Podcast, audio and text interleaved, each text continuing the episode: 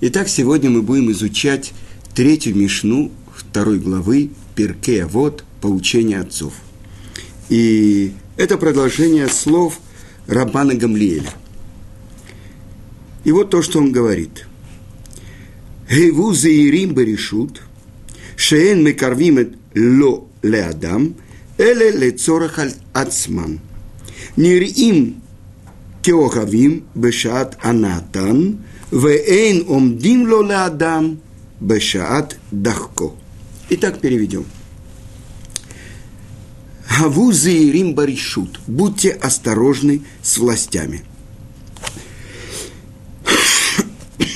Что они не приближают к себе человека, но только для собственной выгоды. Кажутся друзьями, когда им это выгодно, но не будут с человеком в его нужде. И Мишна продолжает э, слова Рабана Гамлиеля, сына Раби Иуды Анаси, и объясняет один из э, комментаторов Мидраш Шмуэль, что на самом деле Рабан Гамлиель объясняет слова Шмая. Вы помните, Шмая и Автолион были главами Санедрина, и к ним пришел предок Рабана Гамлиэля Елель из Вавилона и учил у них Тору. Так вот, сказано так. Что сказал Шмая? Я напомню, это Мишна предыдущий.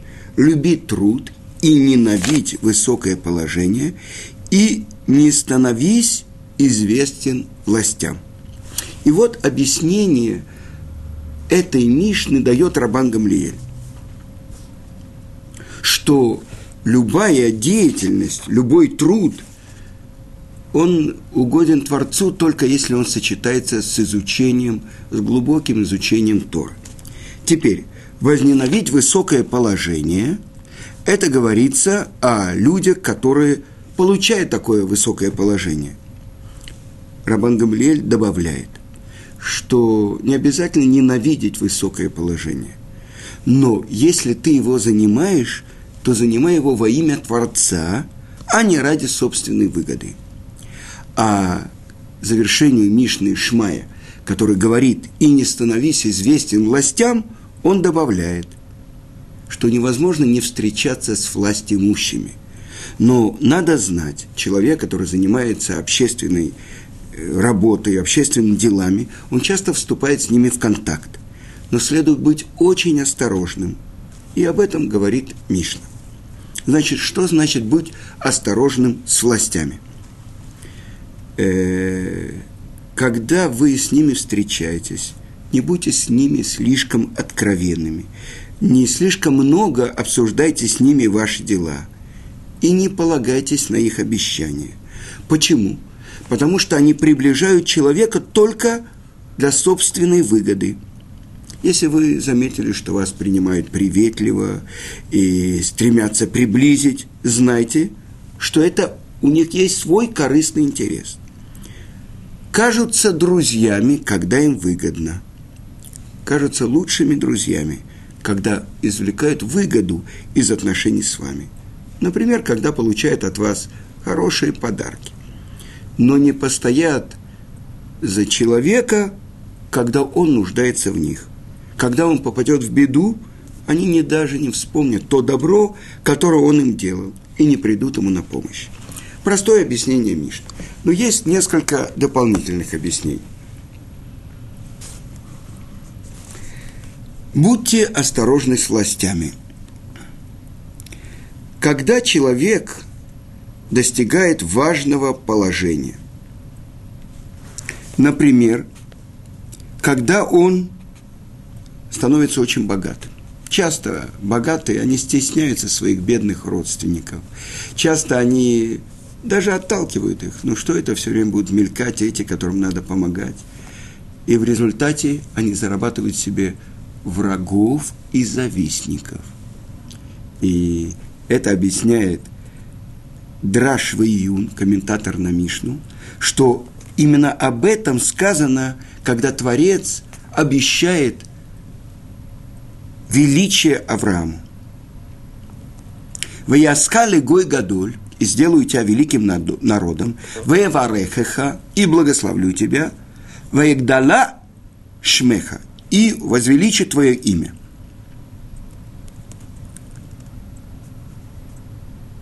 Даже когда ты получишь величие, ты будешь оставаться тем, кто служит другим. Авраам был мультимиллионером. Он сам прислуживал гостям, когда он их принимал. Значит, через это человек получает благословение от других людей, а не проклятие. Потому что когда человек действительно возносится, он, э,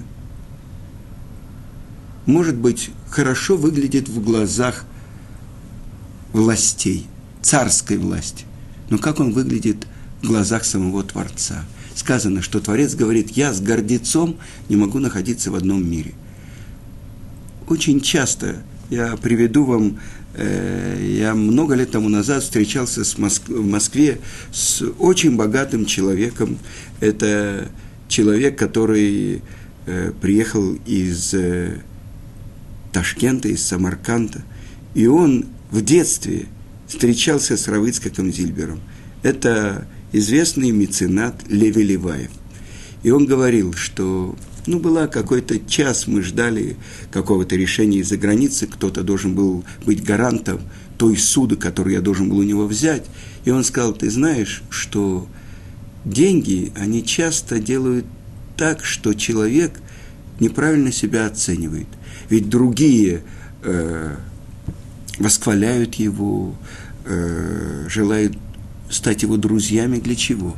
Для того, чтобы получить от него материальную какую-то поддержку. И он говорит, это очень часто человек может ошибиться и действительно думать, что он великий. Поэтому это нужно быть очень осторожным, чтобы не доверять всем тем словам, которые про тебя говорят другие люди. Так вот, человек, который достигает вдруг великого положения, великого положения. То есть обычно это человек, и на наших глазах, в нашем поколении, я видел э, много людей, которые неожиданно разбогатели. Так вот, кто сохранил хорошие качества, помнит про бедных, помнит про друзей, это показатель, что он выдерживает испытание богатством. Известно, что когда по-моему, жена Рависроиля Саланта, купила лотерейный билет. Он сказал, учти, у меня нет к этому билету никакого отношения. То есть он боялся этого испытания, если она выиграет большую сумму. Выдержит ли он это испытание? И поэтому тот человек, которому дают такое испытание, вообще это известный вопрос, который задал римский патриций э, Раби. Ну что это такое? Вы не понимаете. Творец сотворил бедных, богатых. Что это такое? Вы там э, даете цдаку, помогаете. Вы понимаете, что как Творец сотворил? Я объяснил ему Раби Акива, что для этого Творец и сотворил бедных, чтобы у богатого была возможность заработать будущий мир. Как он отделял десятину от своего заработка? Э, вы понимаете, что это не простое испытание. И вот я приведу историю про Хофицкаема. В его Ишиве в Радине был один выдающийся ученик, который очень хорошо учился. И происходил он из очень бедного дома. И он просил у Хофицкаема, чтобы он дал ему благословение на богатство. Он говорит, вы знаете, как я буду помогать? Прежде всего, я буду помогать Ешиве и всем еврейским мудрецам Радина – но Хавацкаем как-то уходил от этого. Но очень э, приставал к нему этот ученик, и в очередной раз, когда приехал один богатый еврей, чтобы искать жениха для своей дочки, Хофицкайм ему сказал, вот есть ученик, и вот он, может быть, подходит. И действительно он женился на дочке богача, и он открыл свое дело, и очень быстро увеличил, может быть, удвоил, утроил э, ту недунью, то, что ему полагалось по брачному договору, и стал один из самых богатых купцов Петербурга. И вот э, приехал Хофицкай в Петербург, и состоялась встреча, э, еврейские меценат, еврейские купцы встретились с Хофицкаймом, обсуждали с ним дела э, еврейского народа, нужды. И после встречи все разошлись, и остался один э, богатый купец. И он подошел к Хофицкайму и спросил, «Раби, вы меня помните? Это я тот самый ваш ученик». Хофицкайм сказал, «Да, да, я вспоминаю. Сколько лет прошло? Десять, пятнадцать?» Он говорит, «Да». И я остался, чтобы поговорить с вами наедине. У меня есть большая проблема. Что-то произошло с моей рукой. Я просто не могу открыть руку и отдать те деньги, которые я заработал. Когда он учился в Ешиве, когда он был большим э, знатоком Торы, это было одно. Но он просил о богатстве. И вот ему послали это богатство. И он плакал перед Хофицкаемом и говорил, я просто не могу делиться этими деньгами, которые мне посылает Творец. То есть он не выдержал это испытание. С другой стороны, э, вы знаете, есть заповедь давать в долг, и такая же заповедь отдавать долг. И это одна из тех вещей, про которые написано в Торе, что эта заповедь включает в себя 612 заповедей. И какая это заповедь? Это ребит. Ребит – запрет из Торы давать деньги под проценты другому еврею. Брит – ребит. Те же самые буквы на святом языке. А то, что я слышал от Гаона Равмыши Шапира, ребит в этой заповеди заключен тарьяб, то есть Тав – это 400, Рейш – это 200, Юд – это 10, и, наконец-то, Бет – это 2. 612 заповедей. Человек, который говорит, это мои деньги, я хочу, чтобы они мне приносили пользу, что это такое, я просто буду так одалживать, делать просто мецву – и что он делает? Он дает деньги под проценту другому еврею. Иногда, чтобы не нарушить прямо, он как бы дает не еврею, чтобы он дал еврею, но на самом деле это очень страшный запрет.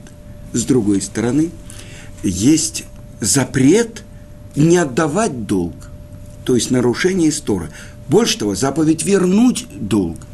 И человек, который одалживает – и он знает, что этому не необходимо для, скажем, повседневной жизни, а на что-то лишнее. Или человек, который одалживает не знает, откуда он вернет. На самом деле это запрет истории. Потому что, например, тот, кто тебе одолжил, он ждет, что в такое-то время он получит назад деньги, а он их не получает, потому что человек ведет себя легкомысленно с чужими деньгами, либо деньги обесцениваются, и это реально человек приносит вред другому еврею. Вы понимаете, насколько Тара э, думает о том, как сохранить имущество еврея. Например, есть заповедь истории возвращения потери. Если огромный поток воды э, течет в сторону участка моего друга, а я нахожусь здесь, и я могу сделать ограду из камней – если я это не делаю, я не исполнил заповедь возвращения потери. Я должен был отодвинуть этот поток от участка моего друга, чтобы не смыло его землю. Так вы понимаете, как бережно Тара требует от еврея относиться к имуществу другого еврея. А это одна из тех вещей, которые Творец говорит, вот этим вы можете меня проверять. Человек, который правильно отделяет десятину, сказано – отделяй десятину, теасер, бишвильше тит ашер, чтобы ты разбогател. И человек, который правильно отделяет десятину, кто посылает ему заработок, кто посылает ему деньги? Несомненно, Творец. Но для чего? Чтобы он правильно использовал то, что он заработал. А если он берет все то, что Творец ему посылает, только для себя, то он неправильно пользуется этим. И тогда он постепенно утратит то, что дает ему Творец. И это тоже Мидраш приводит. Один человек, он оставил сыну великолепный сад, который приносил определенное количество плодов каждый год, например, 100 тонн, и 10 тонн отделял он, э, отдавал на бедных. Но один год сын, который э, начал обрабатывать этот сад, он действительно отдел, отдал 10 тонн. Но на следующий год он подумал, ну что это так много отдавать, отдал 9. И на следующий год у него выросло только 90 тонн. тонн. А тогда он отдал 8. И вы понимаете, каждый год у него все меньше и меньше, пока в конце концов на всем этом участке выросло только 10 тонн. И тогда вдруг к нему начали приезжать его родственники. Поздравляем тебя, поздравляем, ты стал Леви. Как Леви? Что Леви? Вы знаете, что первое отделение этого земли Израиля э, это трумак дола, это где-то 2% от урожая. После этого отделение десятины – это отдается 10% леви. Но так как э, мы сейчас не отделяем ни коинам, иногда мы даем левитам, которые точно известно, но у нас сейчас есть заповедь отделять десятину от заработка для бедных. Так вот, они его поздравляют, что он стал леви. Почему? Потому что раньше у него было 100 тонн, а сейчас только 10. То есть он сам получает только десятину. С другой стороны, человек, который правильно делится и отделяет от своего имущества, это знак, что он может разбогатеть. И мне рассказывал один человек из Ешивы Орсамех, он поехал, по-моему, в Южную Африку и пришел к одному э, большому фабриканту и говорит, вот это то, что сказано в Торе, что если вы будете отделять десятину, это возможность для обогащения. Ну, этот человек сказал, это выгодное предложение, предложение, и, пожалуй, я готов. Он посчитал, сколько он зарабатывает, 10%, отдал на Ешиву Торат Хаим. О, извините, я думаю про Ешиву в Москве, Тарат Хаим, который, несомненно, э, нужны деньги. И поэтому я сказал это. Э, мы говорим про Ешиву Ор Самех. Это было много лет тому назад, до создания Ешивы в Москве Торат Хаим. И вот прошло несколько лет, и приехал опять же туда этот посланник Ешивы. И он встретился с этим фабрикантом. Тот ему сказал, где ты находился, что такое? Я проверил по книгам, и у меня гораздо больше стал заработок. Пожалуйста, вот тебе десятина от этого моего нового заработка. Вы понимаете, человек, который правильно ведет себя с деньгами, он может это увидеть. Но то, что здесь сказано, не приближайся к властям – или будь осторожен с властями.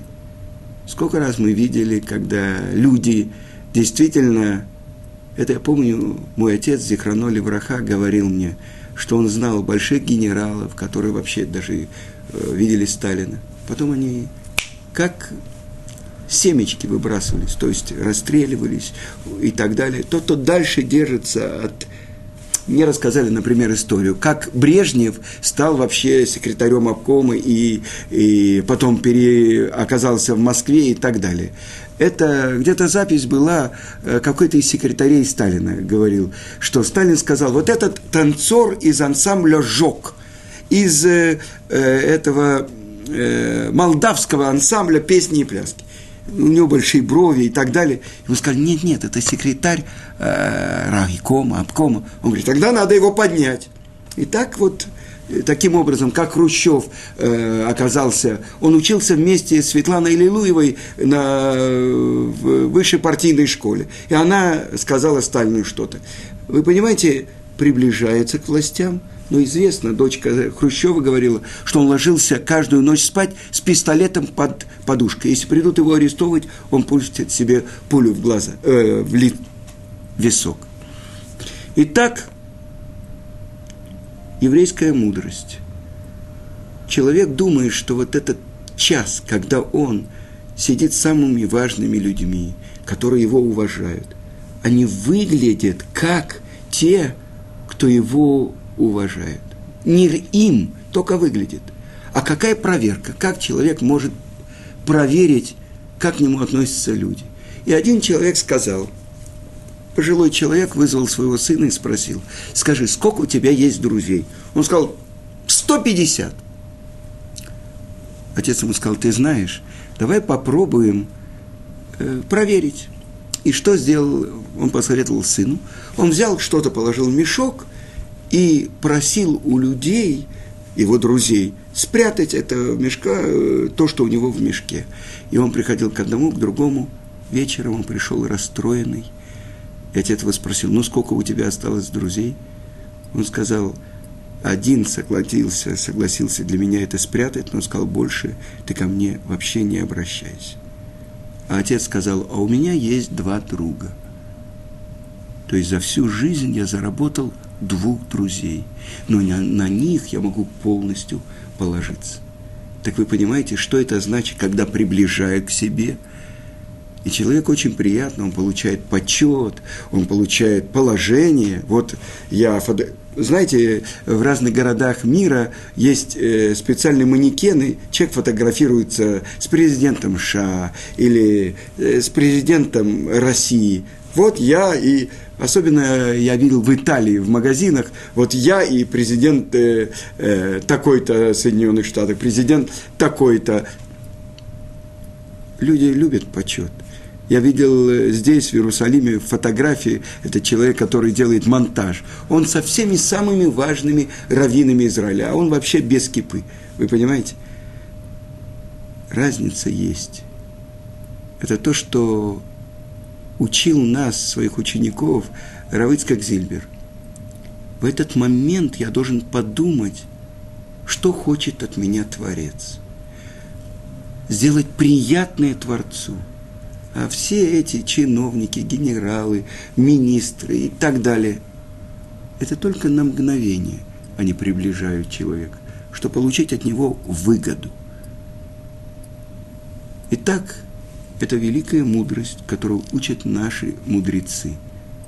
Как нам нужно правильно идти в мире. Что считать настоящей ценностью, а что только бенгальским огнем. Вы помните, зажигаются бенгальские огни, они прогорают, и что с ними делать? Только выбросить в мусорник. Так вот, вся наша жизнь – это чтобы научиться действительно находить бриллианты и отличать их от э, горящих лампочек. Это наша жизнь. И как проверяется человек? Говорят наши мудрецы – бекосо, бекисо, у бекаасо. Карманом своим, стаканом и гневом. Так вот, что это значит карманом? Это то самое, о чем мы говорим. Насколько он готов отдавать, насколько он готов быть посланником Творца. Стаканом сказано так, входит вино, выходит тайна то, что внутри человека. Есть человек, который в Пурим выпивает, и он непрерывно начинает цитировать э, самые святые книги, открывать свои великие открытия. А другой человек, к сожалению, выходит из него то, что у него в желудке. И гнев. Что заставляет человека гневаться? Когда человек гневается, это значит, что он поднимает себя над своим другом, над тем, над кем он, на кого проливается его гнев, и в этот момент он готов его убить. Так вот, что является настоящей ценностью, а что фальшивой ценностью? И в этом вся жизнь человека. На этом я завершаю. Всего хорошего. До следующего урока.